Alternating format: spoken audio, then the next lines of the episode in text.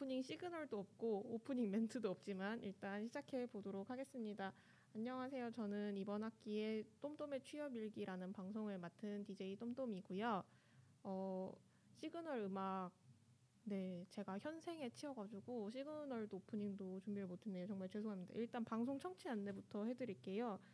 본 방송의 경우 PC로 청취해 주시는 분들께서는 yirb.yonsei.ac.kr에서 지금 바로 듣기를 클릭해 주시고 스마트폰으로 청취해 주시는 분들께서는 앱스토어, 플레이스토어에서 열 앱을 다운로드 하신 후 이용 부탁드립니다. 사운드 클라우드와 팟빵에 열을 검색하시면 저희 방송을 비롯해 다양한 열배 방송을 다시 들으실 수 있으니 많은 관심 부탁드립니다. 저작권 문제로 다시 듣기에서 제공하지 못하는 음악의 경우 사운드 클라우드에 선곡표를 올려놓도록 하겠습니다. 더불어 어, 뒤에는 안 읽어도 되겠네요. 목소리 좀만 더 키워달라고요? 근데 저도 그러고 싶거든요. 근데 이게 어떻게 해야지 목소리가 더 커지지?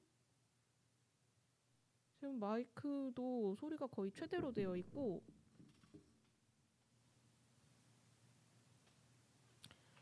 이렇게까지 키우면은 노이즈가 엄청 심하게 들리지 않나요? 제 귀에는 노이즈가 지금 엄청 크게 들리거든요.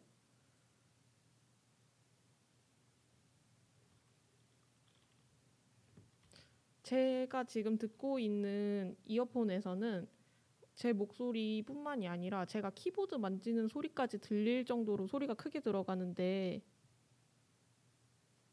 이게 무엇의 문제일까요?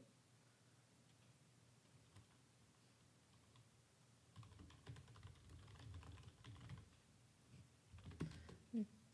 어, 댓글창에 수우님이 목소리 좀만 키워주세요라고 했는데 쿨하게 어쩔 수 없죠라고 하시네요. 그러면 그냥 방송하도록 하겠습니다. 어, 일단 라디오니까 노래를 한 곡 들어야 되겠죠. 아닌가? 어, 진짜 방송을 오랜만에 하려고 하니까 정신이 하나도 없네요. 아, 일단 제 소개부터 할게요. 저는 어, 2018년도 1학기에 열배 들어와가지고 다섯 학기 동안 활동을 했었고 방송을 7개를 했었던 DJ 똠똠이라고 합니다. 어, 대학교 졸업은 2021년 2월에 했었는데요. 근데 그러고 나서 2023년 1월에 지금 다니는 회사에 입사를 하게 되었습니다. 현재 직업은 라디오 PD고요. 음, 이 방송은 제가 라디오 PD를 준비를 하면서 아, 선배들한테 뭔가 조언을 듣고 싶다라고 생각을 했을 때 조언을 받을 곳이 너무 없어가지고 그게 힘들었었던 기억에 뭔가 저뿐만 저의 개인적인 얘기도 하면서 어, 또 현직에 있는 저의 입사 동기들이나 아니면 열 출신들 중에서도 PD들이 몇 명 있어요. 그런 사람들 이제 같이 모여가지고 방송을 해보면 어, 좋지 않을까라는 생각이 들어가지고 이런 방송을 만들게 되었습니다. 그래서 제가 2020년도 2학기 그 졸업 전에 마지막으로 했었던 방송이 똠똠의 취향일기라는 방송이었어요.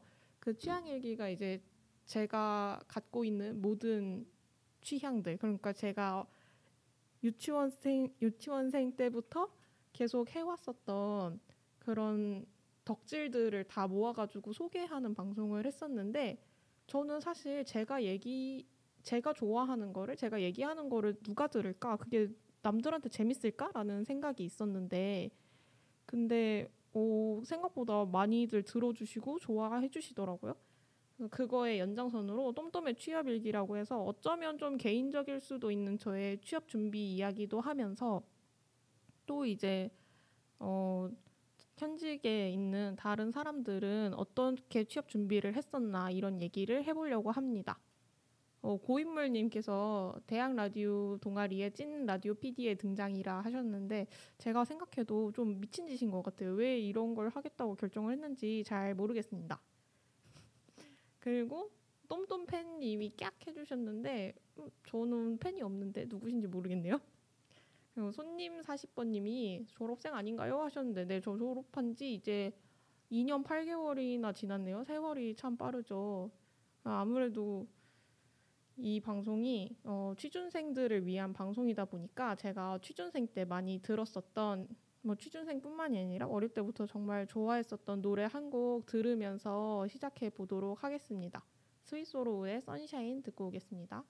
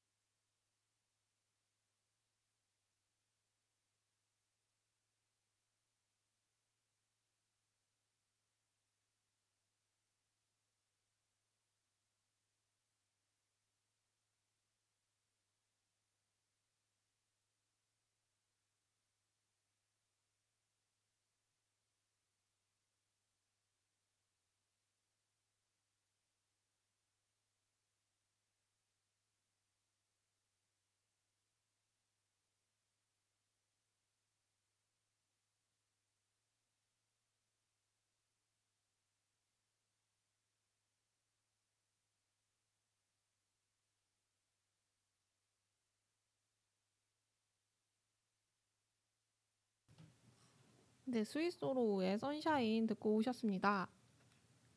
제 목소리 여전히 잘 들리시죠?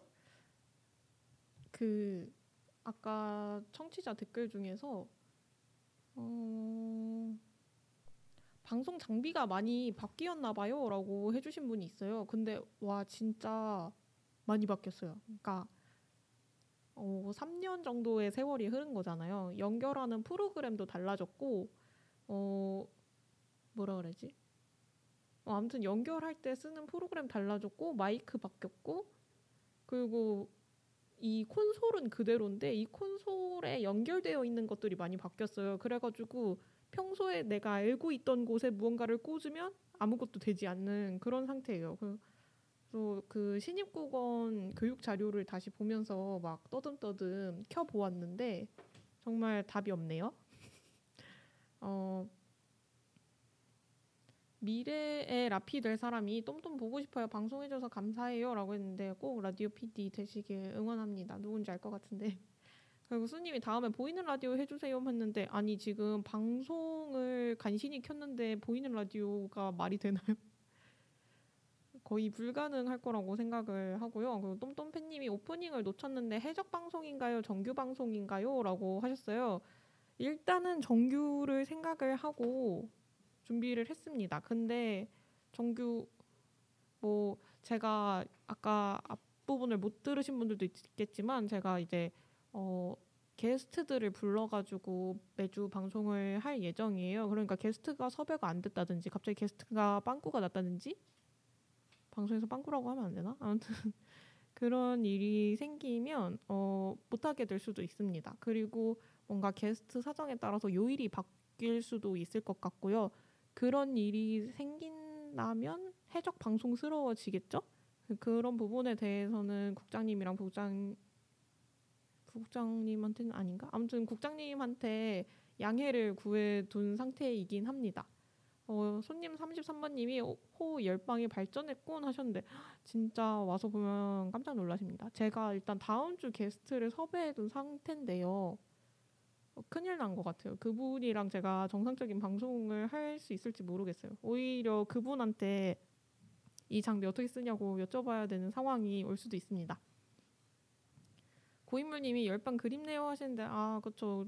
고인물님도 누군지 알 것 같은데 같이 방송하던 그때가 참 전생 같다는 생각이 드네요. 수님이 저희가 열방에 놀러 가면 그게 보라죠 하시는데 어 그렇죠 그렇죠 그런 거죠. 오세요. 음, 밥도 사드리고 다 할 수 있습니다. 어, 오늘 제가 방송을 되게 잘 준비하고 싶었는데 그러지 못했어요. 왜냐면 제가 굉장히 바쁜 사람이기 때문이죠. 너무 무책임한가요? 죄송합니다. 제가 지금 하고 있는 일을 먼저 소개를 해드리자면 저는 지금 어, 라디오 PD로 일을 하고 있는데 대한민국에 우리가 일단 공중파 3사라고 지상파 3사라고 하는 회사들이 있잖아요. 그 중에서 한 군데에서 라디오 PD를 일을 하고 있습니다. 어, 지금 현재는 시사 프로그램을 하고 있고요. 어, 그래서 제가 지금 회사에서 어떻게 살고 있냐, 회사에서 하루 패턴이 어떻게 흘러가냐라고 하면은 저는 일단 그 시사 프로그램인데 저희 프로그램은 좀 정치 비중이 되게 큰 프로그램이에요. 근데 이제 정치 같은 건 전 아직 입사한 지도 얼마, 제가 1월에 입사해서 이제 겨우 10개월 차이기 때문에 제가 정치 관련해서 뭔가 엄청난 걸 하기는 쉽지 않고요.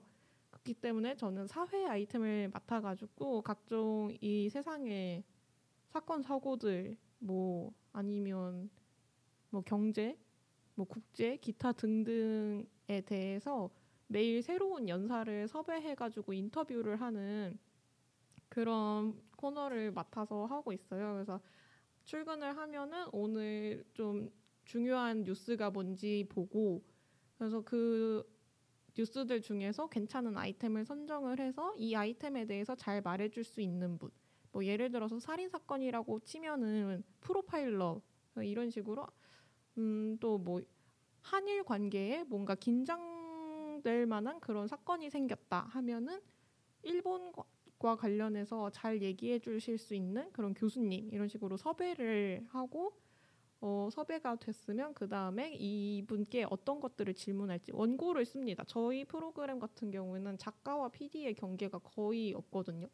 섭외도 작가, PD 다 같이 하고 원고도 작가, PD 다 같이 써요. 그래서 어, 원고를 써가지고 메인 PD님께 검사를 받아가지고 통과가 되면은 섭외한 연사한테 이제 원고를 보내드리고 그리고 제가 열심히 쓴 원고는 나중에 저희 작가님이 취합을 해주셔서 그게 이제 최종 저 제가 쓰는 코너 말고도 다른 코너들과 다 합쳐져서 최종 원고가 나오게 됩니다. 그러면 그걸 가지고 생방송을 하는 그런 삶을 살고 있고요.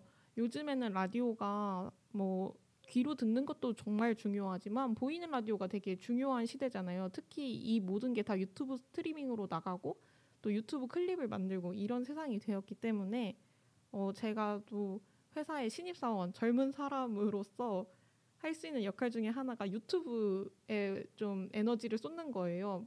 당연히 포토샵을 다룰 줄 아는 유튜브 담당 직원분이 계시긴 하지만 그분한테 오늘 방송에서 중요한 내용이 뭐였고 그이 중에서 우리가 중요하게 어, 청취자들의 시선을 끌 만한 유튜브의 알고리즘에 잘 걸릴 만한 그런 어그로를 끌 수 있는 썸네일 문구 그리고 이미지 같은 거를 가지고 아 저희 이렇게 썸네일 만들어 주세요 하고 넘기는 일까지 하고 있습니다.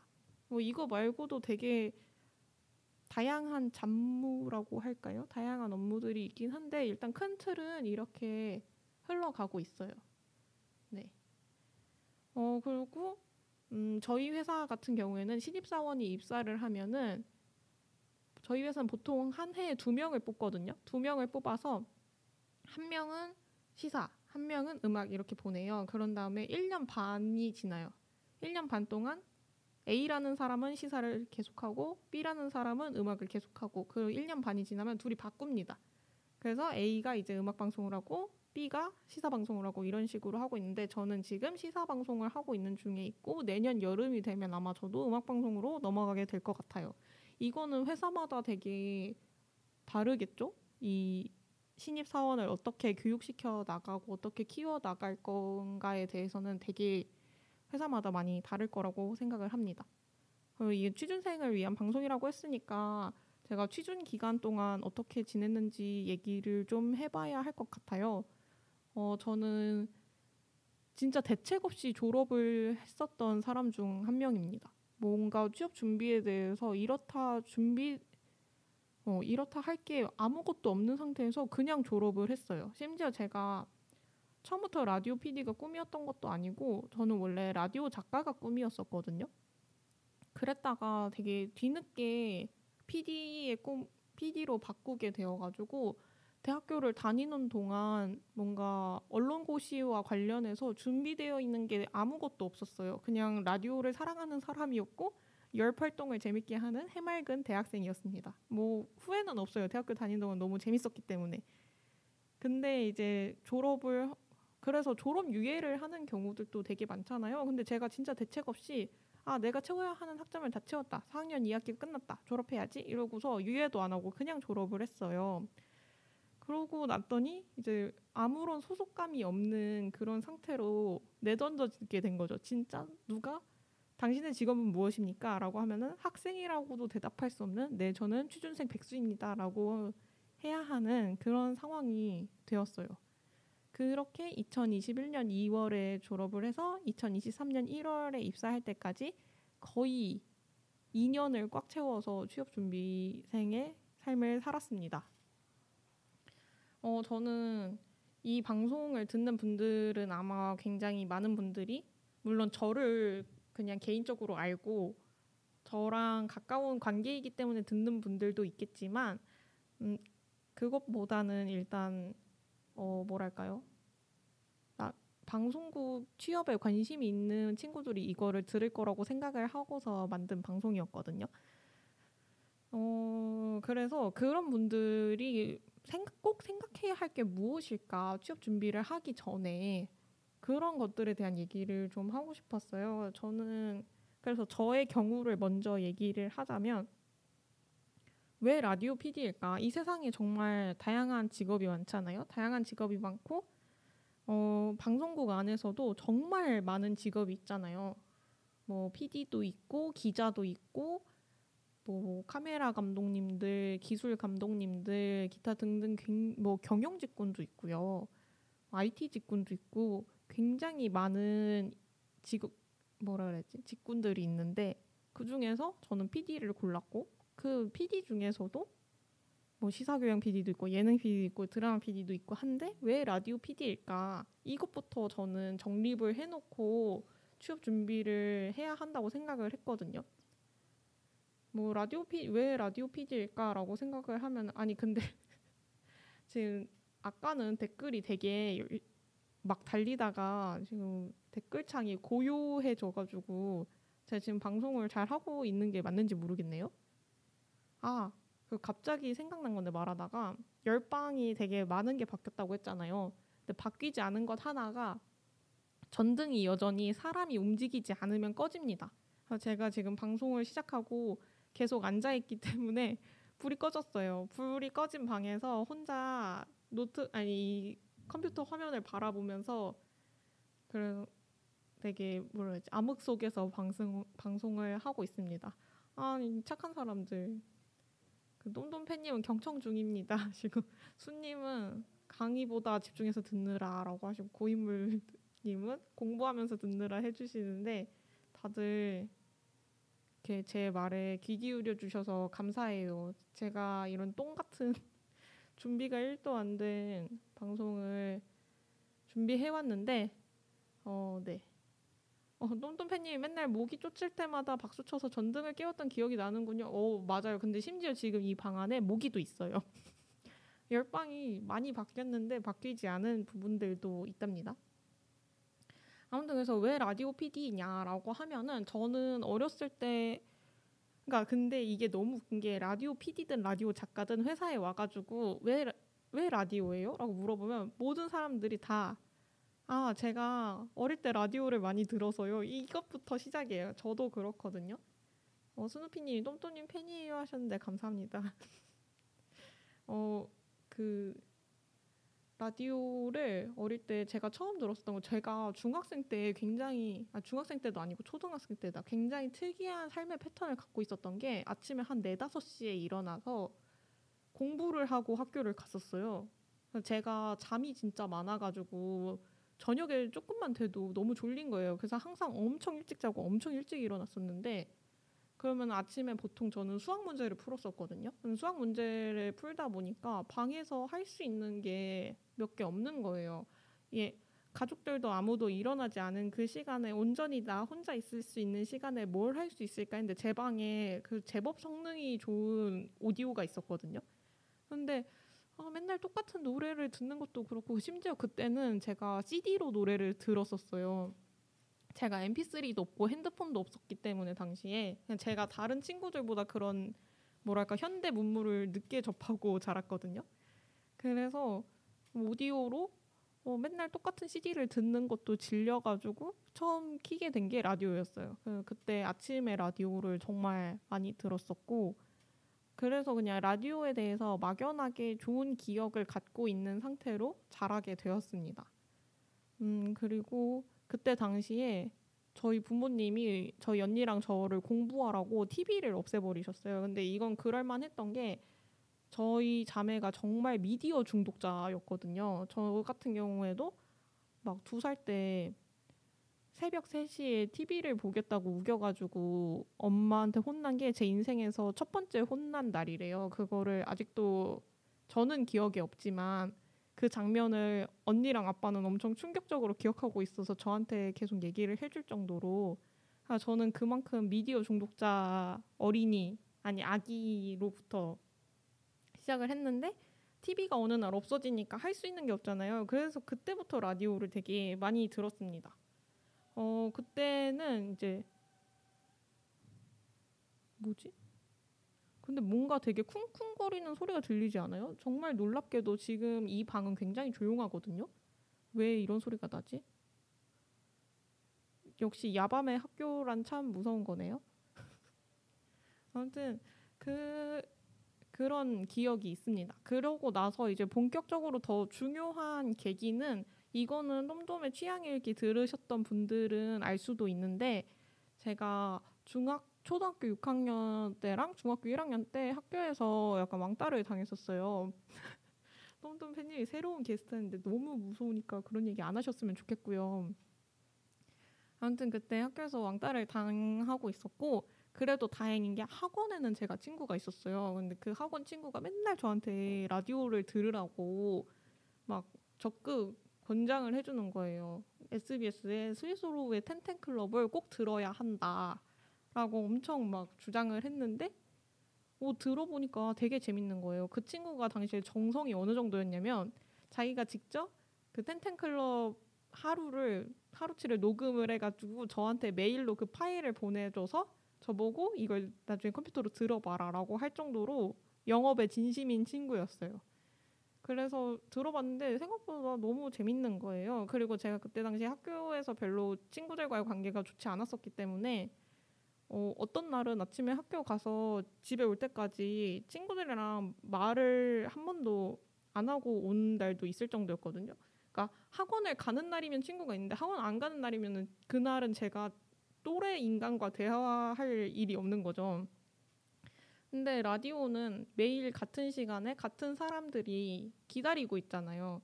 그리고 내가 무슨 얘기를 하든지 항상 귀 기울여주고 어, 그런 게 너무 매력적이라고 생각했어요. 그리고 이게 일방향 매치가 아니라 TV처럼 드라마, 예능 이렇게 나한테 그냥 던져주는 게 아니라 내가 사연을 보낼 수 있고 그 사연에 대해서 DJ들의 반응이 있고 내가 신청곡을 보내면 노래를 틀어주고 이런 게 너무 매력적이라고 생각을 했었거든요. 그 그때부터 라디오를 좋아하게 됐고 되게 위로도 많이 받았어요. 라디오 음악 라디오 같은 경우에는 뭐 많이 듣는 분들은 다 아시겠지만 꼭 라디오 에세이 코너가 하나씩 있잖아요. 그 라디오 에세이 코너에서 나오는 그런 글들도 다 너무 따뜻하고 진짜 여기는 따뜻한 매체다. 나도 언젠가 다른 사람들한테 이런 따뜻함을 주는 사람이 되고 싶다. 라고 생각을 해서 라디오 PD의 꿈을 꾸게 아 라디오 작가의 꿈을 꾸게 됐었죠 어릴 때 원래는 근데 이게 왜 또 PD로 바꾸게 되었냐 이거는 또 제가 대학교 4학년 때 잠깐 학교를 휴학하고서 어, 한 회사에 다니게 됐었던 때로 가야 하는데요. 그때 제가 어느 한 방송국을 다녔었습니다. 저를 아는 분들은 그 방송국이 어딘지 아시겠지만 죄송합니다. 그 방송국에 갔는데 이제 거기에서 제가 사회의 매운맛을 처음 알게 된 거죠. 어 그때 그 전까지만 해도 되게 막연하게 작가는 프리랜서, PD는 정규직 이렇게 알고 있었는데 거기에 가서 보니까 정말 이 방송국이라는 곳이 정규직한테 한없이 따뜻하고 프리랜서한테 한없이 차가운 곳이구나라는 거를 느끼게 됐어요. 또 거기에 어 제가 같이 일했었던 메인 작가님께서 그 방송국에서 거의 20년 가까이 일을 하셨던 분인데 그때 뭔가 회사의 보안상의 문제로 앞에서 그 직원들을 이렇게 걸러야 하는 그런 때가 있었는데 그 뭐라지 방문객들을 그 security 팀에서 이렇게 한 명씩 이렇게 체크하는 그런 날이 있었는데 그 작가님이 그 회사에서 20년 넘게 20년 가까이 일했음에도 불구하고 정규직이 아니기 때문에 되게 신원 조사를 꼼꼼하게 받게 된 거예요. 그래서 저희 나중에 스튜디오에 오셔가지고 엄청 하소연을 하셨는데 그걸 보는데 와 이건 정말 안 되겠다. 나는 저렇게 가혹한 세상에서 내가 살아남을 자신이 없다. 프리랜서의 삶은 참 저런 거구나라는 생각을 했고 그리고 또 느꼈었던 게 그때 당시에 저희 프로그램에 어, 정규직 PD님도 있었지만 프리랜서 PD님도 한 분 계셨어요. 근데 그 프리랜서 PD님이 되게 막강한 권력을 갖고 있는 분이셨는데 어, 저희 조연출들 중에서 동갑인 어떤 언니와 오빠라고 불러주기 싫지만 아무튼 저보다 연장자인 어떤 남자분이 있었어요.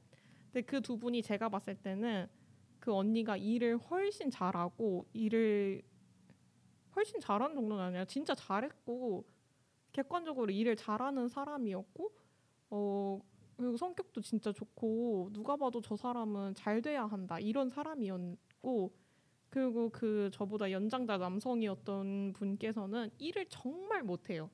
뭔가 똑같은 업무를 시켜 놓으면 남들은 막 일을 세네 개를 할 때 그 사람은 한 개도 다 마무리를 못 짓고 인수인계를 아무리 해줘도 이해도 못하고 맨날 했던 알려준 거 또 알려주고 또 알려주고 해야 되고 막 적으라고 시켜도 적지도 않고 메모장도 안 꺼내놓는 그런 인간이었는데 근데 그 막강한 권력을 갖고 있던 프리랜서 PD님이 어느 날 그 남자 조연출을 불러다 놓고서 너도 이제 나이가 먹을 만큼 먹었는데 너 조연출 그만하고 PD 돼야 되지 않겠어? 내가 자리 만들어줄게 라고 말을 한 걸 알게 된 거예요 근데 이게 너무 저 제 입장에서는 어처구니가 없었던 것이 그 여자 조연출 그 언니가 훨씬 일도 잘하고 성격도 좋고 그런데 그 언니는 그런 제안을 받아본 적이 없는데 그 남자 조연출은 그 프리랜서 PD님이랑 둘이 같이 막 담배도 피고 뭐 약간 남자들끼리 알 수 없는 그런 끈끈한 무언가를 쌓았다는 이유로 그런 일자리 제의를 받았다는 게 너무 화가 나는 거예요. 그리고 제가 그거 말고도 거기에 있으면서 뭔가 남자 선배가 남자 후배를 으쌰으쌰 끌어주는 건 본 적이 있는데 여자 선배가 여자 후배를 끌어주는 거는 본 적이 없었어요.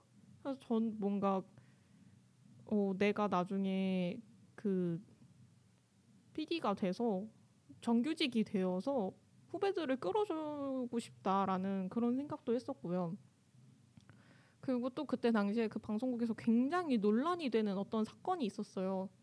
어떤 방송에서 좀 나이 많은 남자 출연자가 미성년자 여자 출연자와 어떤 논란이 있었는데, 그러니까 이 남자 출연자가 이 여자 출연 미성년자 여자 출연자를 때렸다 아니면 말로 희롱을 했다 등등 되게 많은 논란이 있었던 당시였는데 사실 그 프로그램 포맷 자체가 제가 있었던 프로그램과 크게 다르지 않았었어요. 근데 저희 프로그램 PD님들이 그 사건을 보면서 그 가해자로 지목되었었던 그 남자를 되게 옹호하면서 막 나이 많은 남자가 살기 힘든 세상이다. 뭐 어쩌고저쩌고 막 이런 얘기를 하는 거예요. 근데 그때 당시에 제가 하고 있었던 프로그램이 어린이들을 대상으로 하는 프로그램이었거든요. 근데 어린이들이 보는 프로그램을 이딴 마인드를 가진 PD들이 만든다니 그게 용납이 안 되는 거예요. 나중에 내 자식이 이런 어린이 프로 이런 마인드를 가진 인간들이 만드는 이런 어린이 프로그램을 보면서 잘할까봐 무서울 정도로 그랬었어가지고 어 아 나 진짜 뭔가 무언가를 바꾸려면 내가 내부인이 되어야 한다. 나는 이 방송국의 생태계가 정말 마음에 들지 않고 내가 외부인으로서는 아무런 영향력을 행사할 수 없다라는 걸 그때 깨달았어요. 그래서 이제 방송국의 내부인이 되기로 결심을 하고 그때부터 작가가 아니라 PD를 해야겠다라고 생각을 하게 되었습니다. 정말 장황하고 긴 설명이었는데 원래 이런 얘기 하려고 이 방송 시작한 거예요. 네. 그 그리고 제가 중간에 아 스누피님이 어린이 프로그램 미성년자 추행범이 제작했다고요라고 했는데 그 제가 말을 좀 횡설수설해서 약간 오해가 있었던 것 같은데 그러니까 어린이 프로그램 1이 있고 어린이 프로그램 2가 있으면 제가 있었던 프로그램이 어린이 프로그램 2번이고요. 어떤 사건이 생긴 프로그램이 1번인데 그 1번에서 어떤 40대 남성 출연자가 10대 여성 출연자한테 약간 추행 희롱, 아, 폭행 뭐 약간 이런 일이 있었는데 저희 이번 프로그램에 있는 PD들이 그 남자 가해자를 옹호했다 이런 거였습니다. 네. 수님이 기억났다 그 방송사 하는데 근데 이거, 이 방송국이 어딘지 아는 분들이라면 절대로 이런 일이 있어서는 안 되는 곳이거든요, 사실. 어, 그래서 이제 본격적으로 작가가 아니라 PD의 꿈을 꾸게 되었고 그리고 제가 취업 준비를 처음 시작하는데 와 진짜 뭘 해야 될지 모르겠는 거예요.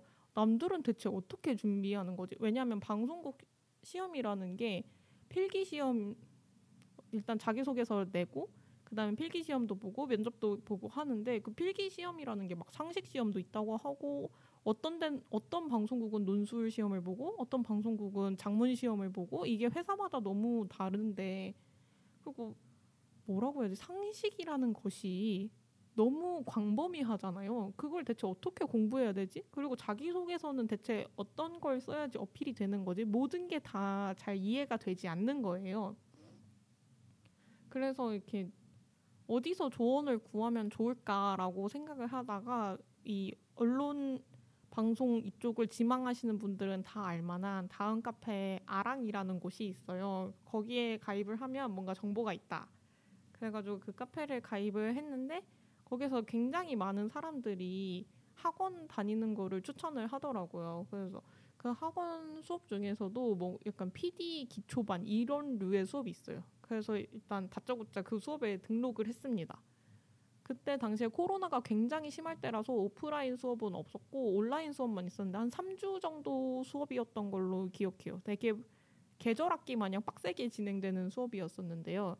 뭐 자기소개서는 어떻게 써야 하는지 그리고 뭐 방송국이란 어떻게 돌아가는 것인지 뭐 등등 뭐 그리고 뭐 논술 시험은 어떻게 봐야 되는지 장문 시험은 어떻게 봐야 되는지 직접 글을 써서 제출해 가지고 피드백을 받기도 하고 그리고 그 수업은 되게 TV PD들을 위한 수업이었어요. 그래서 기획안 쓰는 법 그리고 방송 보고서 모니터링 하는 방법 이런 것들을 가르쳐 주는 곳이었습니다. 근데 저는 뭐 전반적으로 제가 취업 준비에 대한 그 어떤 것도 알지 못하는 상태였기 때문에 TV PD를 위한 수업이었어도 제 딴에는 되게 도움이 많이 됐다고 생각을 했어요. 그리고 제가 원래 그 전에는 무언가의 피드백을 받는 거를 극도로 두려워했었어요. 어느 정도였냐면 열배서 서로 방송을 듣고 피드백을 해주는데 지금은 안 하나요? 제가 이번 학기에 총회를 한 번도 안 가봐가지고 모르겠지만 아무튼 예전에는 서로 방송을 듣고 서로 피드백을 줬었단 말이에요. 근데 그 피드백을 듣는 것조차 너무 무서워했었거든요. 그리고 제가 쓴 글을 제가 다시 읽어보는 것도 너무너무 싫어했었어요. 뭔가 제가 만들어낸 어떤 결과물과 저 자신을 구분할 줄 몰랐어가지고 누가 내가 쓴 글에 대해서 얘기하거나 내가 한 방송에 대해서 얘기를 하는 것 자체가 저 자신에 대한 공격이라고 느껴지는 거예요.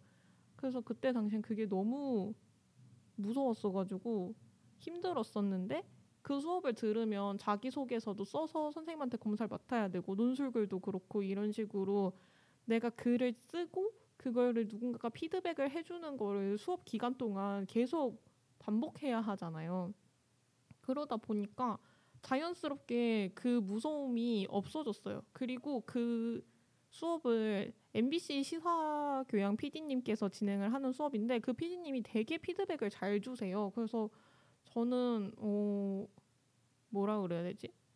그 PD님의 피드백을 100% 흡수를 하, 해서 내가 원래 썼던 그 과제물을 고치고 나면은 되게 뭔가 그럴듯한 무언가로 바뀌게 되는 거를 경험을 하게 된 거죠. 그래서 아 피드백이라는 게 꼭 무서운 것만은 아니구나라는 거를 배웠다는 것만으로도 그 수업은 저한테 굉장히 큰 의미가 있었습니다. 그러고 나서부터는 이제 라디오 PD가 너무 안 뽑아요, 사실.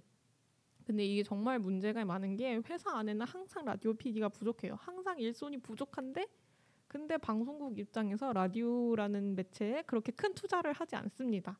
그러다 보니까 많이 뽑을 수가 없어요. 근데 라디오 PD를 지망하는 사람들도 정말 많잖아요. 그러니까 회사엔 일할 사람이 없고 지망생들은 PD가 되고 싶어 하는데 근데 회사에서 뽑아주질 않아. 이런 상황이 되는 거죠. 사실 지금 회사에 가보면 저희 회사 선배들 중에서도 아, 뭐 신입사원 언제 뽑아? 제발 좀 뽑자. 몇, 막 맨날 두 명씩만 뽑지 말고 좀 많이 좀 뽑자. 야, 이번에 시사교양 11명 뽑았다면 왜 이렇게 많이 뽑았어? 그 중에서 반이라도 우리 좀 떼줘봐. 막 이렇게 말할 정도로 항상 인력이 진짜 부족하거든요. 그럼 취준생 여러분들도 라디오 PD 왜 안 뽑아? 또 안 뽑아? 막 이렇게 생각을 하시겠죠? 저도 그랬었던 취준생 중에 한 명으로서 라디오 PD가 공고가 안 뜨는 기간 동안 그 두려움을 어떻게 해야 할지 모르겠는 거예요. 그 제가 그 다음으로 관심 있었던 게 그나마 드라마 PD였었는데 어 저는 뭔가 예능 PD나 시사교양 PD는 저랑 진짜 안 맞는다고 생각을 했었고 드라마 PD는 그나마 제가 어릴 때 꿈 중에서 소설가가 있었어요. 근데 드라마라는 건 결국에 어떤 이야기를 만들어 나가는 거니까 좀 비슷하지 않을까라는 생각이 들어가지고 잠깐 드라마 PD를 준비를 했었습니다. 그 제가 들었던 학원 수업에서도 막 스터디 그룹을 이렇게 만들 수 있게 기회를 좀 줘요. 그 안에서 서로 스터디 그룹을 만들 수 있게. 그래서 그 PD님한테 수업을 들었었던 학생들 출신, 아니 그 뭐라 해야지? 그 PD님한테 수업을 들었었던 사람들 안에서 스터디 그룹을 만들어가지고 제가 드라마 PD 스터디도 했었는데 스터디 자체는 진짜 재밌었거든요. 근데 이제 제가 실제로 드라마 PD 면접을 보러 가게 됐었는데 그게 작년 여름이었어요. 작년 여름에 일산에 있는 모 방송국으로 드라마 PD 면접을 보러 갑니다. 갔는데 와 제가 거짓말을 못한다고 스스로 알고 있긴 했지만 거짓말을 정말 못하더라고요. 그 면접관이 드라마 PD가 왜 되고 싶어? 라고 물어봤는데 제 머릿속에 떠오른 첫 번째 답변이 라디오 PD가 하고 싶은데 안 뽑아서요. 이거였어요. 그래서 거기서부터 이제 말문이 막혀가지고 그 면접은 완전히 망해버리고 끝났는데요. 어 그러고 나서 이제 드라마 PD는 때려쳤습니다. 드라마 PD 준비를 때려치고 계속 라디오 PD에만 열중을 했어요.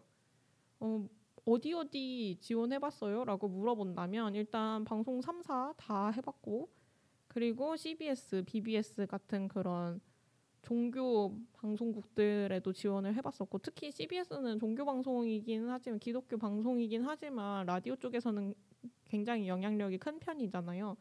그래서 거기도 지원을 했었고 제가 부산에 있는 지역 방송국에도 면접을 보러 다녀온 적이 있었고 아무튼 제 딴에 공고가 뜨는 모든 곳을 다 다녀봤었습니다. 어, 그 두희님이 그치만 아랑에도 라피 정보는 극소수죠라고 하셨는데 이게 진짜 맞는 게 합격 후기에도 라디오 PD 관련된 얘기 정말 없고요. 그래서 제가 입사하고 나라도 써야지라고 생각을 했는데 현생에 치이다 보니까 쓸 시간이 없더라고요. 근데 글 쓰는 거는 사실 되게 정성이 필요하고 좀 귀찮잖아요. 근데 라디오 방송은 이렇게 마이크 켜놓으면 그냥 떠들 수 있는 거잖아요. 그래서 제가 이런 방식을 택하게 된 거였습니다. 너무 얘기를 많이 하다 보니까 제가 무슨 얘기를 하고 있는지 잘 모르겠고 정신이 조금 없는데 노래를 이쯤에서 한 곡 듣고 오면 좋을 것 같아요. 제가 어 오늘 같이 저랑 같이 일하는 작가님과 PD님한테 제가 오늘 대학교에 가가지고 라디오 방송을 하는데 노래 뭐 틀지 좀 신청곡 좀 해주세요 이렇게 했더니 어 저기 노래를 추천을 해주셨어요. 그래서 그 중에서 저희 지금 같이 일하는 작가님이 신청해주신 노래 먼저 듣고 오도록 하겠습니다. 하현상의 등대입니다.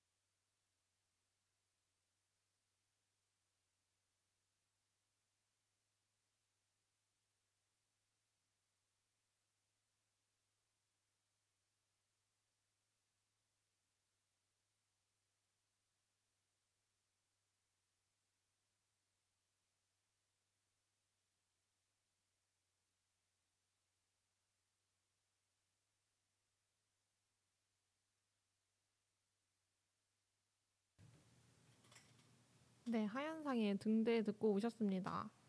어, 스누피님이 이거 사클에 올려도 괜찮아요 하셨는데 제가 회사 선배들한테 조언을 약간 구했는데 제가 지금 다니고 있는 회사만 특정하지 않으면 크게 문제되지 않을 것 같다라는 얘기를 하더라고요.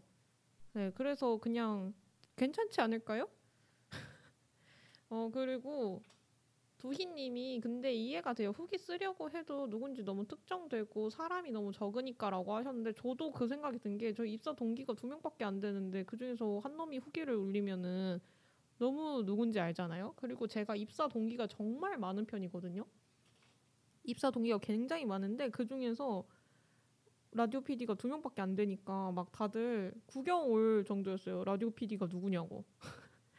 막 그리고 어디 가서 막 안녕하세요. 뭐 이번에 입사한 라디오 PD 똠똠입니다. 이렇게 인사를 하면은 라디오 PD 너무 신기해요. 막 이렇게 얘기를 연수원에서 그런 얘기를 들을 정도로 정말 적어요. 그래서 만약에 그냥 저희 동기들 다 제가 뭐 라디오 PD고 뭐 어쩌고 저쩌고 이렇게 준비를 했고 저는 이런 사람이고 쪼쪼고 아랑에 올리는 순간 다 카톡 올걸요? 야 이거 너지 이렇게 그런 것 때문에 조금 부담스러운 그런 것도 있어요.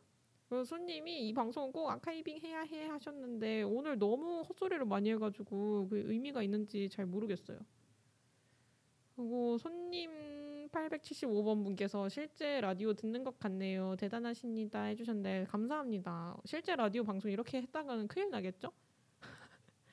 그 어, 선배들한테도 너무 많이 혼낼 것 같고 기술 감독님들한테도 혼낼 것 같고 그 사실 저희 회사 안에서도 팟캐스트를 하는 선배님들이 굉장히 많으세요. 어, 팟캐스트 하는 선배님들도 많고 막 저한테도 신입사원의 그 재기 발랄함으로 팟캐스트를 해봐라 이런 제안을 한 분도 있었는데 저희 이 멍청한 진행 실력과 기획력으로 회사의 그 장, 장비를 사용해서 뭔가 무언가를 만들어낸다는 게 저는 굉장히 부담스럽더라고요. 그래서 팟캐스트는 하지 않고 대신에 열불 찾아왔습니다. 이게 더 좋지 않아요? 저는 후배들 물론 지금 댓글창을 보니 후배들보다는 그냥 저를 원래 사적으로 알고 지내셨던 분들이 더 많은가라는 생각이 들기는 하는데 네 그렇습니다. 아 그리고 제가 어, 오늘 방송에서 무슨 얘기를 할지를 쭉 적어왔는데 생각보다 제가 앞 얘기를 너무 길게 해가지고 뒷 얘기는 되게 빨리 하고 가야 될 것 같아요. 음, 취업 준비생들한테 제가 꼭 해, 해주고 싶은 얘기 중에 하나가 있는데요. 그게 바로 그냥 이 직업뿐만이 아니라 내가 왜, 뭐 예를 들어서 저 같은 경우에 내가 왜 라디오 PD가 되고 싶지? 라는 것도 너무 중요한데요. 그것 말고도 내가 왜 이 방송국에 가고 싶지? 이것도 굉장히 중요해요. 저 같은 경우에는 제가 그 2년간을 취업 준비 기간 끝에 결국에 합격을 할 수 있었던 이유가 제가 이 방송국에 오고 싶다는 그 생각이 굉장히 강했기 때문이라고 생각하거든요. 그러니까 제 방송국마다 특징이 다 있잖아요. 뭐 어떤 저, 방송국은 굉장히 젊은 분위기, 뭔가 젊은 이미지가 있고 사실 이제 유튜브도 아니고 방송국이라는 것이 젊은 이미지라는 게 조금 말에 어폐가 있긴 한데 아무튼 간에 그래도 지상파 방송 중에서는 여기가 좀 더 젊은 이미지야 뭐 이런 데가 있고 어 여기는 국민의 방송으로서 공익적인 방송을 해야 하는 곳이야. 뭐 그런 각각 방송국마다의 특징이 있잖아요. 특히 라디오 같은 경우에는 들어보면은 아 이 방송국의 이 라디오 채널이 갖고 있는 특징은 이런 거구나가 다 조금씩 다르거든요 근데 저 같은 경우는 제가 지원한 회사의 그런 어떤 방향성이나 회사가 갖고 있는 특징 이런 게 다 저의 성격이랑 너무 잘 맞다고 생각했어요. 저 같은 경우에는 되게 어, 통, 통통 튀고 창의성이 강하고 이런 성격은 아니거든요. 근데 제가 지금 후배 취준생 후배들을 위해서 여기 앉아서 이렇게 입을 털고 있는 것만으로도 느껴지지 않으세요? 저는 남을 남한테 어떤 정보를 주고 남을 돕고 싶어 하고 이런 성격이 굉장히 강한 사람이에요. 그래가지고 제가 갈 수 있는 방송국은 딱 하나밖에 없었어요. 제가 느끼기에는. 물론 굉장히 많은 곳들을 지원하고 면접도 봐보고 뭐 떨어져도 보고 막 했지만 그리고 제가 또 말씀드리고 싶은 게 저는 그리고 사실 여기 말고 다른 곳들은 다 떨어졌어요.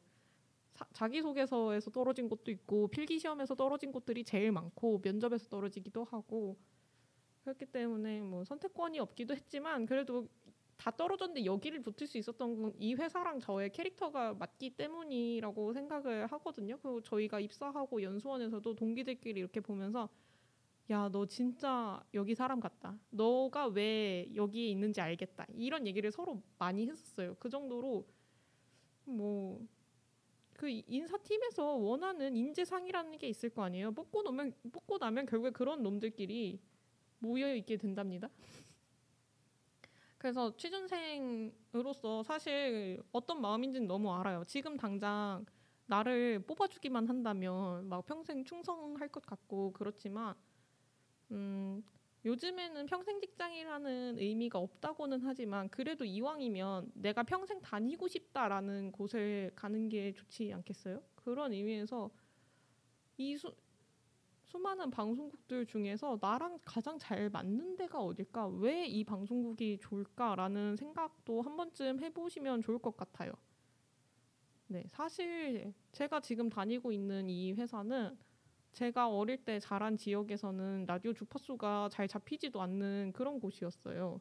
그래서 저는 어릴 때 여기 방송을 들으면서 자란 적이 없고 저는 오히려 타 방송 거를 정말 많이 들었고 어떤 방송국 거는 제가 저녁 한 네다섯 시 네다섯 시는 저녁이 아닌가? 아무튼 그때부터 밤 12시까지 그냥 한 채널 주파수 쭉 맞춰놓고 들을 정도로 많이 들었던 곳도 있고 하지만 제가 어, 네. 그 회사랑 저랑 그렇게 캐릭터가 맞는 곳들은 아니었던 것 같아요. 그리고 어, 원래는 막 자소서는 어떻게 썼는지 필기 시험은 어떻게 준비했는지 면접은 어떻게 준비했는지 이런 얘기도 다 하고 싶었는데 이거 다 했다가 오늘 집에 못 갈 것 같고요. 음, 멘탈이 흔들릴 때 잡는 방법에 대해서도 얘기를 하고 싶었는데 사람마다 각자 스트레스 해소법이 있잖아요. 청취자 여러분 지금 듣고 계신 분이 그래도 적지 않으신 것 같은데 각자 스트레스 해소법이 있, 나요좀 공유 좀 해주시겠어요? 저 같은 경우에는 달리는 걸 되게 좋아했고 저는 노래 듣는 것도 되게 좋아하고 제가 고등학생 때부터 저의 스트레스 해소법 중에 하나가 정말 귀가 터질 것 같이 락 음악을 틀어놓고서 무작정 달리는 게 스트레스 해소 방법이었었거든요. 그러고도 뭔가 이 속에 응어리는 게 풀리지 않는다 이러면 뭐 노래방을 가서 고래고래 소리를 지르면서 노래를 부른다든지 그런 것들이었는데 음, 그 제가 취업 준비하면서 저 라디오 PD를 준비를 했으니까 라디오 PD라는 것은 결국에 라디오를 정말 많이 듣고 라디오를 모니터링을 해야 하는 일이잖아요. 특히 이제 뭐 어느 회사에 면접이 코앞이다 이러면은 그 회사의 방송을 막 이렇게 다 들어봐야 되니까 그러면은 정말 절, 이 라디오를 듣는다는 건 정말 절대적으로 물리적인 시간이 많이 필요한 일이잖아요. 그래가지고 어 그걸 많이 들어야 되니까 저는 진짜 하염없이 많이 걸었어요. 항상 귀에 이어폰을 꽂고서 뭐 조깅을 하기도 해 달린 날도 있고 걸은 날도 있고 따릉이를 탄 날도 있고 아무튼간에 저희 집 가까운 그 천에 가가지고 계속 걷고 뛰고 그렇게 하면서 스트레스를 많이 풀었었어요. 그리고 또 정말 기억에 남는 날 중에 하나가 제가 모기 때문에 밤을 꼴딱 샌 날이 있었어요. 아침 6시, 7시쯤까지도 잠을 못 잔 거예요. 모기 때문에. 그래가지고 그날 너무 화가 난 거죠. 그래가지고 아침에 아 이렇게 잠이 안 올 거면 그냥 이거는 운동이라도 하자 이렇게 된 거예요. 그래서 다짜고짜 텀블러에 물을 싸들고서 나가가지고 저희 그 여기 연대 뒤에 산 안산 있잖아요. 그 안산을 막 미친 사람처럼 뛰어 올라갔습니다. 정상까지 가는데 뛰어 올라가니까 한 3, 40분 정도밖에 안 걸리더라고요. 40분 확실히 안 걸렸던 걸로 기억하거든요. 그래서 막그 올라가서 이렇게 아래를 내려다보는 그런 카타르시스 같은 게 또 있잖아요. 그 그런 것도 있고 또 제가 그 취준생 시절에 살던 그 집 근처에 산이 정말 많았어가지고 둘레길도 정말 많이 걸었고 그런 식으로 저만의 그런 스트레스 해소 방법이 있었습니다. 사람마다 방법은 다 다를 수 있겠지만 내가 뭘 할 때 행복하고 내가 뭘 할 때 스트레스가 해소되는가 이런 거를 잘 알아줄 필요도 있다고 생각해요. 왜냐하면 언론고시라는 말이 괜히 있는 게 아닐 정도로 진짜 고시 시험처럼 장기전으로 준비하는 분들이 많잖아요. 이 긴 시간들을 정신적으로 버텨내기 위해서는 스스로 스트레스 해소하는 방법도 분명히 필요하다고 생각하거든요. 그리고 제가 아까 내가 뭘 좋아하는지 알아야 한다고 얘기를 했는데 이것도 정말 중요한 게 취업 준비를 하다 보면은 사람이 되게 맹목적으로 바뀌잖아요. 빨리 돈을 벌고 싶고 뭐 부모님에게 더 이상 손 벌리고 싶지 않고 나도 뭔가 직업을 가져서 자아 실현을 자아 실현을 하고 싶고 뭐 이런 다양한 욕구들이 있잖아요. 그러다 보니까 그냥 어디가 됐든 간에 붙여만 주세요. 이런 생각이 들게 돼요. 그러고 나서 자기소개서를 쓰거나 면접 준비를 하려고 보면은 이제 내가 누군지 잘 모르게 되는 그런 시점이 온단 말이에요. 내가 되게 텅 빈 껍데기 같고 그냥 앉아서 맨날 상식 시험 준비나 하고 있는 그런 인간처럼 느껴지는 순간이 오는데 그러지 않기 위해서 내가 뭘 잘하고 뭘 못하고 뭘 좋아하고 뭘 싫어하는지에 대한 생각을 계속 해야 해요. 이거를 잘 해야만 면접도 잘 볼 수 있는 것 같아요. 제가 생각하기에는. 그래서 저는 지금 다니고 있는 회사 면접을 코앞에 두고 나서는 그땐 이제 사실 저는 이 회사에 떨어지면 더 이상 방송국 준비를 안 하려고 했었거든요. 너무 그 2년의 시간이 지치고 힘들었었어가지고 여기도 떨어지면 나는 그냥 라디오 PD랑 연이 아닌가 봐. 난 그냥 호주로 워홀이나 갔다 와가지고 뭐 호주에서 외국인 남자친구 좀 사귀고 돌아와서 영어 과외 선생님이나 하면서 살아야겠다. 제가 지금 주저리 주저리 떠드는 걸 보면 아시겠지만 저는 과외를 대학생 때 많이 했었는데 과외 선생님이 정말 잘 맞는 인간이긴 하거든요. 학생들한테 쏟는 이 마음의 에너지가 너무 커서 내 삶이 잘 유지가 안 될 정도로 제가 힘들어서 그렇지 애들을 참 잘 가르치긴 해요. 그 그냥 다 필요 없고 그냥 월 갔다 와서 영어 과외나 하면서 살아야겠다 이러고 있었었는데 그래서 마지막이라고 생각을 해서 좀 간절하기도 했고 자포자기하기도 했고 좀 그런 양가적인 감정을 갖고 있는 상태였었는데 어 그래서 그때 정말 좀 더 제 스스로가 껍데기 같은 시기였 다 뭐 이런 느낌도 있었어요. 아무튼 간에 그래가지고 그때 제가 마인드맵을 했었어요. 내가 뭘 잘하지, 뭘 못하지, 못하는 게 있다면 이건 내 단점이니까 어떻게 하면 이거를 해결할 수 있지? 그리고 나는 뭘 좋아하지? 뭘 싫어하지? 내가 좋아하는 내가 그리고 이걸 왜 좋아하지? 이 좋아하는 걸 라디오 PD라는 직업이랑 연결해서 생각해 보면 어떤 걸 할 수 있지? 이런 생각을 되게 많이 했었는데 그런 과정들 그냥 내가 누군지에 대해서 생각하는 시간들이 있었기 때문에 결국에 그 시기에 합격을 할 수 있었던 거라고 전 생각을 합니다. 네.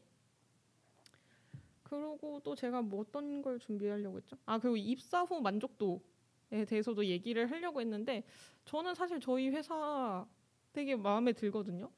그뭐 3개 마에 3개월, 마에 6개월, 마에 9개월, 마에 1년 뭐 이렇게 3, 6, 9, 12로 퇴사하고 싶은 욕구가 든다 신입사원 때 그런 얘기가 있는데 어, 마에 3개월은 겪었었고 마에 6개월은 별일 없이 지나갔고 지금이 9개월 이제 만으로 9개월이 됐는데 아직은 잘 모르겠어요. 근데 제가 생각했을 때 일단 음, 이름을 댔을 때 부모님이 우리 애가 여기 다녀라고 자랑할 수 있는 회사라는 것도 저는 회사 만족도 있는 이유 중에 하나이기도 하고요. 그리고 저희 회사에 정말 좋은 선배들이 많아요.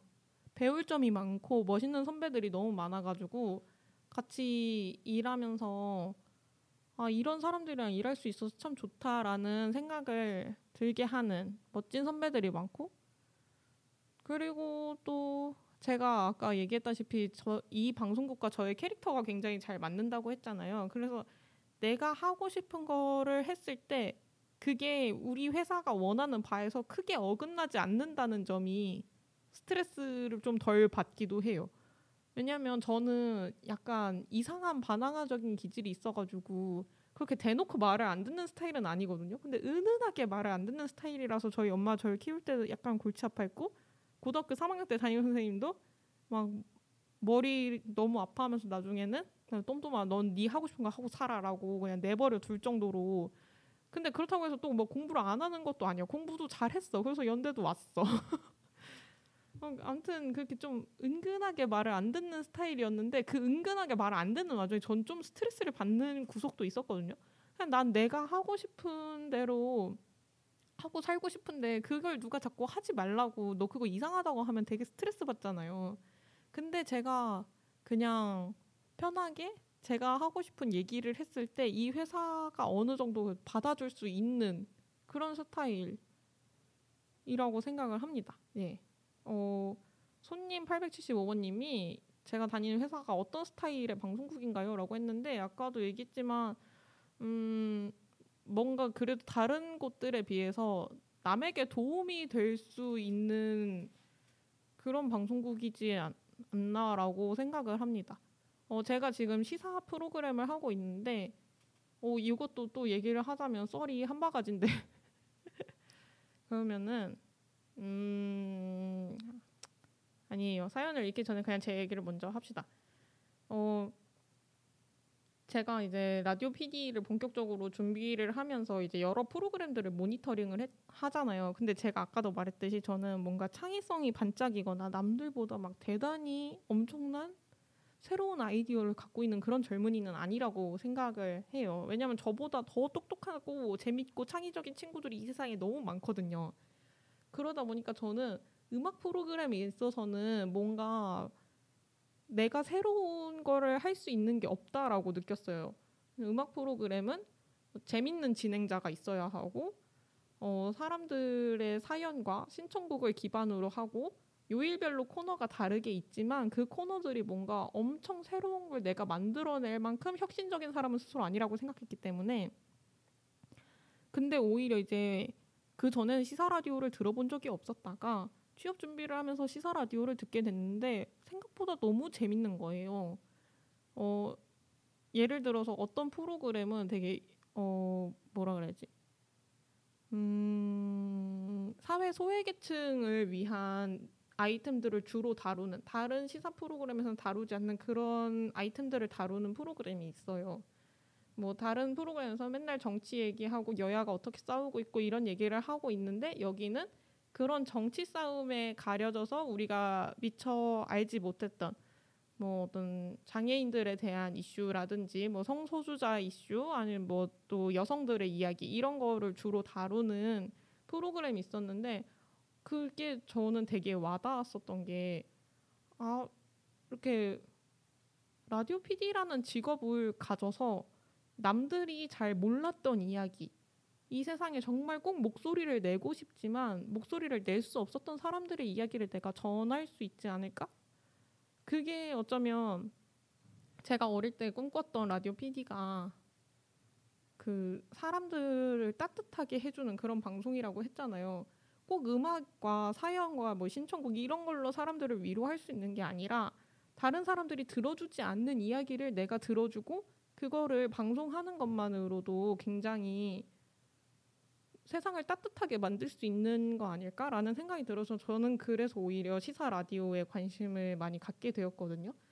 그리고 또 시사 라디오 같은 경우에는 지금 굉장히 포맷이 전형적이에요. 보통 4, 50대 평론가 아저씨, 기자 아저씨들이 나와가지고 진행을 하고 어, 정치 패널들도 거의 다 남자분들이 많고 그런 상황 속에서 아, 이거는 오히려 내가 포맷적으로 다양하고 새롭게 시도해 볼 게 많지 않을까라는 생각이 들어가지고 시사 라디오에 관심을 더 많이 갖게 되었는데 제 생각에 면접 때도 저의 이런 모두가 음악 방송을 하고 싶어하고 라디오 방송을 깊이 할 아니 저희 시사 방송을 깊이 할때 이걸 하겠다고 하는 놈이 있으니까 좀 더 긍정적으로 보이지 않았을까라는 생각을 했고 입사하고 나서도 제가 저는 평소에 이런 생각을 하고 사는 사람이다라고 얘기를 했을 때 선배들이 다 여기 면접 아니니까 거짓말 그만해도 된다라고 했는데 저는 진짜 그렇게 생각을 하거든요. 두희님이 또 약간 울컥하나요 하셨는데 이게 울컥하는 게 아니라 목이 너무 말라요. 목이 말라가지고 목이 자꾸 잠기는데 그 와중에 말을 하려고 하다 보니까 목소리가 자꾸 끊겨가지고 남들이 듣기에 좀 울컥하는 것처럼 들릴 수 있겠네요. 근데 전 사실 지금 거의 아무런 감정이 없고 왜 내가 그, 아직 할 말이 이렇게 많이 남았는데 시간이 이렇게 됐을까라는 생각밖에 없는 상황입니다. 예. 그 손님 875님이 면접관이 들었을 때 감동했을 것 같은데요 하시는데 제가 그 면접 때 1분 자기소개 같은 거 하잖아요. 그때 첫 문장이 항상 세상에 가장 낮은 목소리를 가장 멀리 전하는 라디오 PD가 되고 싶은 뭐 지원자 똠똠입니다. 이런 식으로 했었던 게 기억이 나요. 뭐 지금 와서 생각해 보면 그 낮은 목소리라는 표현이 굉장히 생각이 짧았구나라는 그런 생각도 들긴 하는데 그 낮은이라는 게 대체 누가 정의하는 거지? 그런 생각이 들긴 합니다만 그때 당시에는 그랬었습니다. 예. 이제 제 얘기는 이제 여기까지 하고 사연이 하나 왔어요. 이 사연에 대해서 대답을 하다 보면은 한 10시 반 정도 되지 않을까 그러고 마무리를 하면 적당하지 않을까라는 생각이 듭니다. 닉네임 하늘님이 보내주신 사연이에요. 제가 똥똥에게 궁금한 것 아무거나 다 물어보세요라고 했더니 이분이 질문을 다섯 개나 보내주셨어요. 그래서 하나씩 답변을 해볼게요. 어 그리고 아, 네첫 번째 질문입니다. 방송국 취업에서 가장 중요한 스펙은 무엇인가요? 하셨는데 어, 여기 이분은 예시로 자격증, 학점, 대외 활동 경험 등이라고 했는데 제가 생각했을 때 가장 중요한 스펙은 방송국 경험인 것 같아요. 저는 취업 준비하는 친구들한테 꼭 방송국뿐만이 아니라 모든 취준생 친구들한테 항상 하는 말이 아 취준생은 좀 너무 늦었고 대학생 친구들한테 하는 말이 하고 싶은 직업이 있고 가고 싶은 회사가 있으면 무조건 인턴을 해봐라라는 말을 하거든요. 왜냐하면 이게 생각보다 상상하는 거랑 실제로 겪는 건 되게 달라요. 제 주변에도 보면은 나는 마케팅을 할 거야라고 대학교 내내 얘기를 했는데 마케팅 회사에서 인턴을 하고 나서 나는 죽어도 마케팅은 안 해. 이런 식으로 바뀐 친구들도 굉장히 많거든요. 근데 저, 저 같은 경우에는 아까 얘기했지만 4학년 때 방송국을 잠깐 다녔었고 그때 저는 매일 TV 프로그램이지만 매일 생방송을 하는 프로그램이었는데 매일 생방송을 한다는 게 저는 너무 좋았어요. 어, 뭐 어떤 사람들은 매일 생방송을 한다는 게 뭔가 큰 결과물이 손에 안 잡히는 것 같아서 힘들다라고 하는 사람도 있는데 저 같은 경우에는 저는 오히려 학교 다닐 때 시험 보고 레포트 쓰고 그 결과를 기다리는 게 더 힘들었었던 사람이기 때문에 매일매일 무언가를 하고 그냥 내 손에서 던져버릴 수 있다는 게 생방송의 굉장히 큰 장점이라고 생각했거든요. 그래서 그때 저는 오히려 아 라디오 재밌다, 라, 재밌겠다 그런 생각을 했었고 그리고 거기 다니면서 더러운 꼴도 많이 봤지만 그래도 방송국이 나랑 잘 맞는 환경이구나, 잘 맞는 업무 환경이구나 이런 걸 또 느꼈어요. 제가 저는 저를 잘 아는데 제가 9 to 6를 할 수 있는 양반이 아니에요. 그렇게 고루한 직장인 생활을 할 수 있는 사람이 아니고 저는 가만히 앉아 있지를 잘 못해 가지고 그래서 방송국 같이 좀 업무 환경이 자유로운 곳이 저는 굉장히 좋더라고요. 이런 식으로 사람마다 해보면 난 이게 진짜 안 맞다. 어, 떤 사람은 난 진짜 잘 맞다. 이렇게 할 수 있는 거기 때문에 그래서 인턴이나 이런 경험을 꼭 해봤으면 좋겠고 주인님이 너무 단호하게 아니 취준생은 좀 늦었고 이러시면 어떡해요라고 하는데 이건 제 기준인 게 왜냐면 저는 대학교를 졸업하고 나서 취업 준비를 시작했기 때문에 제가 생각하는 대학생과 취준생 사이에 되게 큰 경계가 있어요. 근데 요즘에 인턴도 굉장히 되기 힘들잖아요. 제가 취업 준비할 때 제 친구 중에서는 인턴을 붙여준다면 돈을 내고서라도 다니고 싶어라고 할 정도로 인턴을 하고 싶어하는 친구도 있었거든요. 똠똠을 좋아하는 님이 저는 취준생도 늦지 않았다고 생각해요 하시는데 그쵸 제가 너무 제가 너무 쓰레기죠.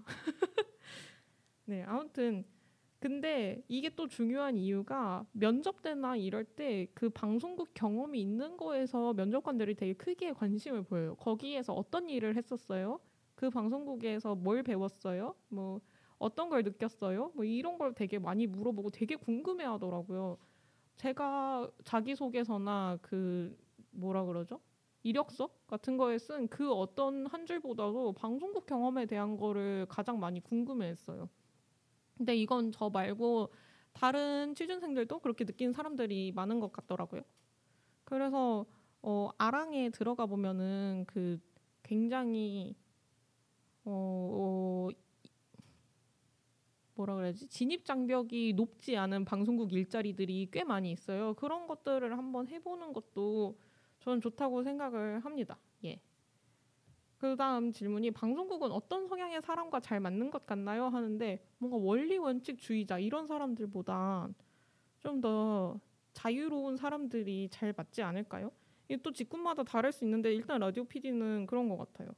이 다른 직군의 사람들은 어떻게 생각하는지 제가 나중에 게스트들 불러와가지고 한번 물어봐 볼게요. 어떻게 생각하나. 그리고 라디오 PD 같은 경우는 일단 마음이 따뜻한 사람들이 굉장히 많고 사람을 궁금해하고 사람을 관찰하는 사람들이 정말 많아요. 다른 사람들의 이야기가 항상 궁금하고 듣고 싶어 하는 사람들 이런 사람들이 보통 라디오 PD에 많습니다. 그리고 평소에 시사 공부를 많이 해두는 것이 중요한가요? 뭐 신문을 구독해서 읽거나 경제 매거진 구독 등이라고 했는데 어, 요즘에는 그래도 시사 상식 시험이 없어진 방송국들도 많죠. 여전히 있는 곳도 있는데 저 같은 경우에는 어, 뉴스 스크랩 하면서 그 모르는 단어들 어려운 단어들 있잖아요. 특히 저는 경제 용어가 너무 어려웠고 정치인들 이름 기억하는 게 너무 어려웠는데 그런 거라도 뉴스 읽은 메인 뉴스들 보면서 어 이게 누구지? 뭐 이런 거라도 좀 알아보는 게 좋은 것 같고 그 전 에듀윌 그 시사 상식 뭐 몇 월호 몇 월호 이렇게 나오는 거 있잖아요. 그거를 보면서 모르는 단어들을 외우려고 노력을 했는데 근데 제가 고등학생 때도 영어 단어 외우는 거를 전 과목 공부 중에 제일 싫어했기 때문에 그다지 효과가 있지는 않았습니다. 그리고 제가 입사한 회사는 결국에 시사상식 시험을 보지 않는 회사였어요. 그리고 저는 어 그 시사 라디오 모니터링을 하면서 이제 제가 좋아하는 시사 프로그램들이 몇 개가 생겼었거든요. 그 방송들을 매일매일 들으면서 아 오늘은 이 세상에 이런 일이 일어났구나. 어 이 단어는 내가 공부하면서 한 번도 못 들어봤던 단어인데 이게 대체 무슨 뜻이지? 이런 것도 좀 찾아보는 그런 게 있었습니다. 어 솜님 875번님이 한국어 능력 시험 여전히 중요하나요? 하시고 똠똠을 좋아하는 님이 한국어 다시 공부할까요? 하시는데 음, 회사마다 다르겠지만 한국어가 분명히 중요한 회사들이 있죠. 특히 KBS 같은 경우에는 본인들이 한국어 시험을 그 주재하는 회사로서 거기는 그래도 어느 정도 중요성이 있지 않을까요? 그 회사는? 음, 모르겠어요.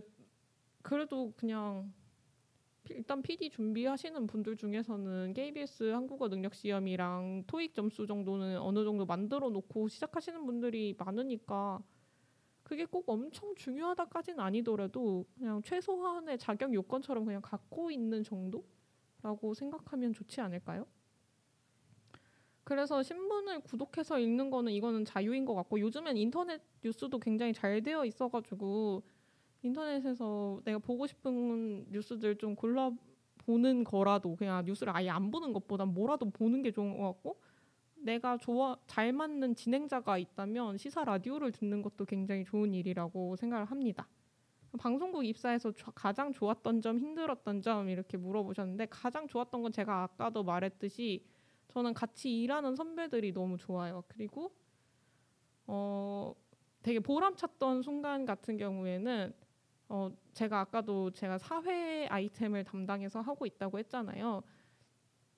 그 최근에 교사들의 그런 뭐랄까 교권에 대한 문제가 중요시 됐었잖아요. 뭐 서희초등학교 선생님 사건도 있었고 그런 상황 속에서 제가 교사들을 인터뷰를 몇 개를 했었는데 그 중에서도 특수교사 분을 인터뷰했었던 적이 있었어요. 근데 그때 당시에 뉴스가 굉장히 자극적으로 이루어지는 자극적으로만 전달되는 경우가 많았는데 저는 사실 그 얘기보다는 그때 뭐 어떤 웹툰 작가로 인해서 그게 문제가 불거졌을 때였는데 그 웹툰 작가에 대한 건 사실 저는 궁금하지 않았거든요. 그 웹툰 작가가 선생님한테 어떻게 얘기를 했고 그 선생님은 그 웹툰 작가의 자녀한테 어떻게 행동을 했고 이런 건 전 하나도 궁금하지가 않았고 특수 교사들이 처한 업무 여건이 얼마나 열악하길래 이런 문제가 생겼을까 전 이게 더 궁금했었어요. 근데 마침 또 거기에 되게 잘 부응하는 그런 얘기를 꼭 하고 싶었었던 어떤 특수교사 선생님을 만나게 되어가지고 인터뷰를 하게 됐는데 그분이 끝나고 나서 요즘 뉴스에서 특수교사에 대해서 너무 자극적으로만 다뤄서 힘 슬펐는데 저희 얘기를 잘 담아내는 인터뷰를 해주셔서 너무 감사하다 이런 얘기를 해주셨는데 그럴 때 되게 보람차죠.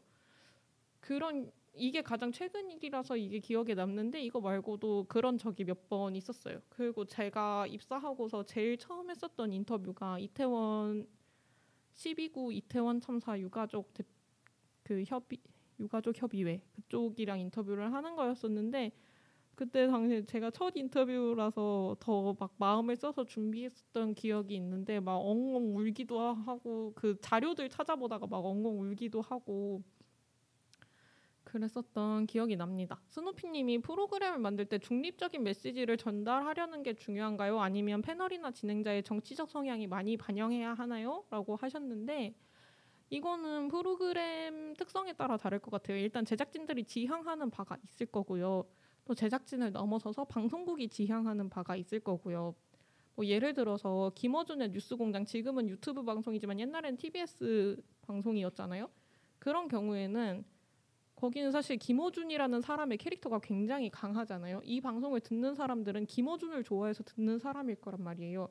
그렇기 때문에 거, 그런 방송은 김어준의 정치적 성향을 많이 반영할 수밖에 없겠죠. 음 그리고 뭐 그러니까 그때가 아니라 지금의 TBS라고 또 생각을 해보면 지금의 TBS는 서울 방송으로서 서울의 지원 서울시의 지원을 받고 방송을 만들어 간다. 이게 가장 중요한 틀이라고 한다면 정치적인 얘기를 할 때 우리는 시민들의 돈을 받고서 운영하는 곳이니까 시민들에게 중립적인 메시지를 전달한다. 이게 더 중요할 수 있겠죠. 여당 얘기, 야당 얘기 다 전달을 하고 이것에 대해서 옳고 그름을 판단하는 거 다 청취자의 몫이다. 이렇게 넘길 수도 있을 것 같아요. 그러니까 이건 진짜 저는 방송국과 이 프로그램이 하고 싶은 게 뭔가에 따라서 다르다고 생각을 하고 진행자의 정치적 성향보다는 어, 저는 패널들은 그래도 얘기를 좀 자유롭게 할 수 있게 둬야 한다고 생각하거든요. 그러니까 패널 섭외를 어떻게 하느냐가 더 중요하겠죠. 내가 중립적인 방송을 하고 싶은 사람이라면 뭐 토론 코너 같은 게 좀 많거나 아니면은 오늘은 국민의힘을 불렀으면 내일은 더불어민주당을 부르고 뭐 그 다음 날은 정의당을 부르고 이런 식으로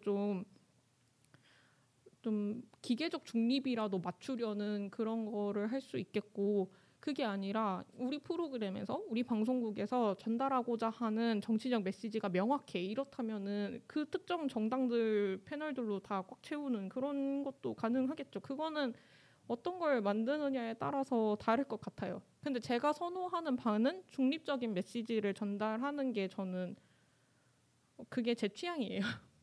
저는 일단 어 여당에서는 이런 생각을 하고 있대. 야당에서는 이런 생각을 하고 있대. 이 사안에 대해서는 여당은 이런 입장이고 야당은 이런 입장이야. 그 둘의 주장 중에 어느 한쪽은 헛소리라고 생각될 수도 있어요. 근데 그거가 헛소리고 어느 쪽이 맞는 말이고 어느 쪽이 틀린 말인지를 판단하는 것도 결국에 전 다 청취자의 몫이라고 생각하거든요. 그래서 저는 그냥 어, 양쪽의 말을 최대한 많이 들어주는 거 그게 더 중요하다고 생각을 하는 편입니다. 그럼 방송국 입사해서 힘들었던 점은 어, 스스로 무능하다고 느낄 때가 힘들었 힘들죠. 신입 사원 때는 내가 모르는 게 많을 수밖에 없잖아요. 근데 그거를 그러니까 사실 어, 제가 그래도 연대를 다닐 정도면 다녀 졸업했을 정도면은 살면서 늘 그래도 공부를 잘하는 축에 꼈고 그렇지 않았겠어요? 그렇기 때문에 내가 무언가를 못한다는 거를 받아들이는 게 조금 힘들었었어요. 근데 뭐 그것도 아까 얘기했지만 저희 회사에 좋은 선배들이 너무 많기 때문에 선배들한테 물어보면서 그러니까 내, 일단 내가 무언가를 모른다는 거를 인정을 하고 선배들한테 도움을 청해서 도움을 받으면 그러면 그래도 어떻게 이겨낼 수 있는 부분이지 않을까 싶고 같이 일하는 사람이 싫으면 정말 회사 다니기 싫죠. 근데 저는 그런 생각을 해요. 아, 라디오 프로그램이라는 거는 결국에 어느 순간 폐지가 될 수도 있고요. 어느 순간 갑자기 부장님이 야 너 이 프로그램으로 옮겨 해가지고 프로그램 옮기게 될 수도 있고요. 어, 다른 회사랑은 다르게 이 한 팀으로 엄청 막 천년만년 같이 지내는 게 아니다 보니까 그래 이 프로그램 끝나면 내가 쟤랑 헤어지겠지라는 생각을 하- 해가지고 어 그래 몇 달 후에 해줄 사람이야라고 생각을 하면은 좀 견딜만 하더라고요. 수님이 아 어느 집단에서든 똠똠 후배하고 싶다 하셨는데 제 후배 해보셨잖아요. 별로 그렇게 좋지 않을 텐데 후배들한테 그렇게 잘해주는 사람인가요? 저는 오히려 후배들이랑 친해지고 싶은데 후배들이 저를 좀 부담스러워하는 쪽이라고 생각을 하고요. 워라벨은 어느 정도냐고 물어보신 그러니까 그 아직 하늘님이 주신 다섯 개의 질문이 끝나지 않았습니다. 마지막 질문인데요. 워라벨은 어느 정도냐라고 물어보셨는데 어 이거는 방송국 직군마다 너무 다른 것 같아요. 제가 아는 일단 라디오 피는 그래도 워라벨이 좀 나은 편이죠. 매일매일 적당하게 바쁘고 아무튼 집에 갈 수 있는. 근데 뭐 드라마 PD 같은 경우에는 내가 이 드라마를 하는 동안에는 진짜 죽을 것 같이 바쁘지만 그 드라마 끝나면은 좀 장기적인 휴식을 보장받을 수 있는 이런 게 있고 뭐 제가 친한 사람들 중에서 방송 기술 직군을 생각을 해보면은 중계팀에 있는 분들 그럼 막 지방에 내려갔다가 막 갑자기 동해 번쩍 서해 번쩍 하면서 중계차를 끌고 다녀야 되니까 그분들의 워라벨가 또 보도 기술을 생각해보면 보도 기술은 이제 뉴스 같은 거 그 기술을 담당해 주시는 분들인데 그분들은 3교대 근무를 해요. 그러니까 또 예. 그런 분들의 워라벨과 그러니까 같은 회사 안에 있지만 각각의 하는 일에 따라서 정말 다른 회사에 다니나 싶을 정도로 일이 많이 달라요. 네. 두희님이 이거 이번 회차에 끝나요? 두 시간 완성 라디오 PD를 말한다 특집 같네요 하셨는데 아니요 아니요 오늘 시작이에요 에피소드 0이에요. 근데 제가 제 얘기를 하는 걸 너무 좋아해가지고 이런 불상사가 생겼는데 네 그렇게 됐습니다. 또 이 하늘님께서 신청곡으로 조이의 여우야를 신청해 주셔가지고 이걸 이따 마지막으로 듣도록 할게요. 어, 제가 준비한 내용은 이 정도면 끝인 것 같아요. 한 시간 반 정도 방송을 하겠거니 생각을 했는데 거의 꽉 채웠네요. 거의 마지막 노래까지 틀면 한 시간 반 될 것 같은데 어, 앞으로 방송 계획을 좀 말씀을 드리자면 일단 다음 주와 다다음 주 게스트가 섭외가 됐습니다. 와, 저는 절대 못 해낼 줄 알았거든요. 제가 왜냐하면 제가 아까도 얘기했지만 방송국 안에는 정말 삶의 패턴이 다른 사람들이 많이 있어요. 그래서 이 사람들을 어떻게 모아내지? 이게 말이 되나라고 생각을 했는데 어, 일단 다음 주에는 저희 열배 저만 고인물이 아니에요. 저보다 더 고인 선배님이 현직 라디오 PD로 계신 선배님께서 나와가지고 같이 라디오 PD 얘기를 할 거고요. 왜냐하면 저 제가 겪은 건 그냥 저의 개인적인 경험이잖아요. 다른 사람은 다르게 생각할 수 있잖아요.